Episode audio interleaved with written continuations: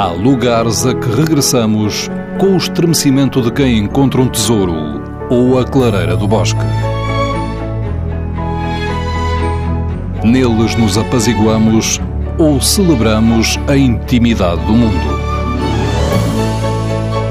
Lugares Secretos. Uma proposta de Fernando Alves com edição sonora de Alexandrina Guerreiro e Erlander Rui. Adelaide Galhardo, diretora da Biblioteca Municipal de Penafiel. Penafiel tem uma pérola verdadeiramente escondida que é o atual recreatório paroquial. E é uma pérola porque ela situa-se na Rua Direita, como todos os penafilenses sabem, mas tem uma história antiquíssima porque foi a primeira hospital, a primeira capela de Penafiel que tem uma história que remonta à fundação, digamos assim, da cidade, porque a Rua Direita foi a rua a partir do qual se desenvolveu a cidade penafiel. E possivelmente o que nós hoje chamamos o recreatório paroquial teria sido uma hospedaria se nós recuarmos ao século XIV. E da hospedaria passa para, digamos, hospital e capela do hospital. Aliás, ainda hoje, se nós formos ver ao Quelho do Abade, ainda está lá a entrada do antigo Hospital Penafiel, e nós estamos a falar século XV, XVI, e a capela pertencia a esse hospital.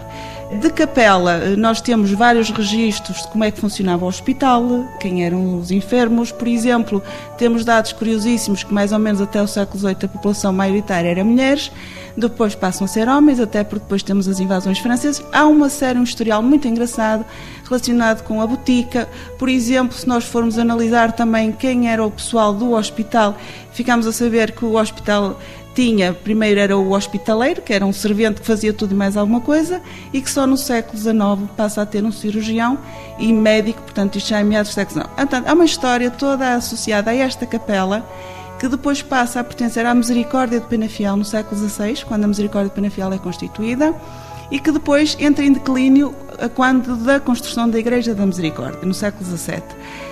A sua recuperação virá a ter lugar no século XIX, quando a capela passa para o convento dos Capuchos, bem como o novo Hospital de Penafiel, e que passa, curiosamente, a ser o Teatro Penafilense. Em meados do século XIX, um nome reputadíssimo em Penafiel, que é o Rodrigo de Freitas Bessa, o tal padre Serapião de Algures, muito ligado a Camilo Castelo Branco, como outros nomes da nossa literatura, que era um cirurgião e que trabalhava precisamente no hospital, pai de 12 filhos, começa a pensar, juntamente com a Sociedade Recreativa Penafidelense, em transformar aquele espaço em teatro. E acaba por conseguir fazer isso. Um teatro lindíssimo, as notícias da época eh, contam as peças que lá se faziam, muitas delas escritas pelo Rodrigo de Freitas Bessa, que com os seus filhos, rapazes, ensinava as peças. Na altura, mesmo os papéis femininos eram representados por rapazes e todo aquele espaço do Teatro Penafidelense era o espaço cultural por excelência da cidade de Penafiel acaba lamentavelmente nos inícios do século XX por cair, degradar-se, sendo adquirido pelos bombeiros penafidelenses que em 1933 o vendem à paróquia. E então a paróquia de Penafiel transforma no recreatório paroquial, para quê? Com o objetivo de recolher as crianças pobres da cidade e assim ter ali um local onde elas pudessem ter um momento de lazer. Já na minha infância e adolescência, a primeira peça de teatro que eu representei foi no Recreatório Penafidelense, porque eu eh, vivi toda a minha vida em Penafiel, ou grande parte da minha vida, e foi lá que fiz a catequese, porque o recreatório está ligado à catequese e, como era normal, todos os meninos da catequese iam representar ao recreatório. Tenho gratas memórias desse espaço e fico muito satisfeita por saber que a Câmara conseguiu agora que esse espaço vá ser recuperado, trazendo assim novamente a glória do antigo Teatro Penafidelense.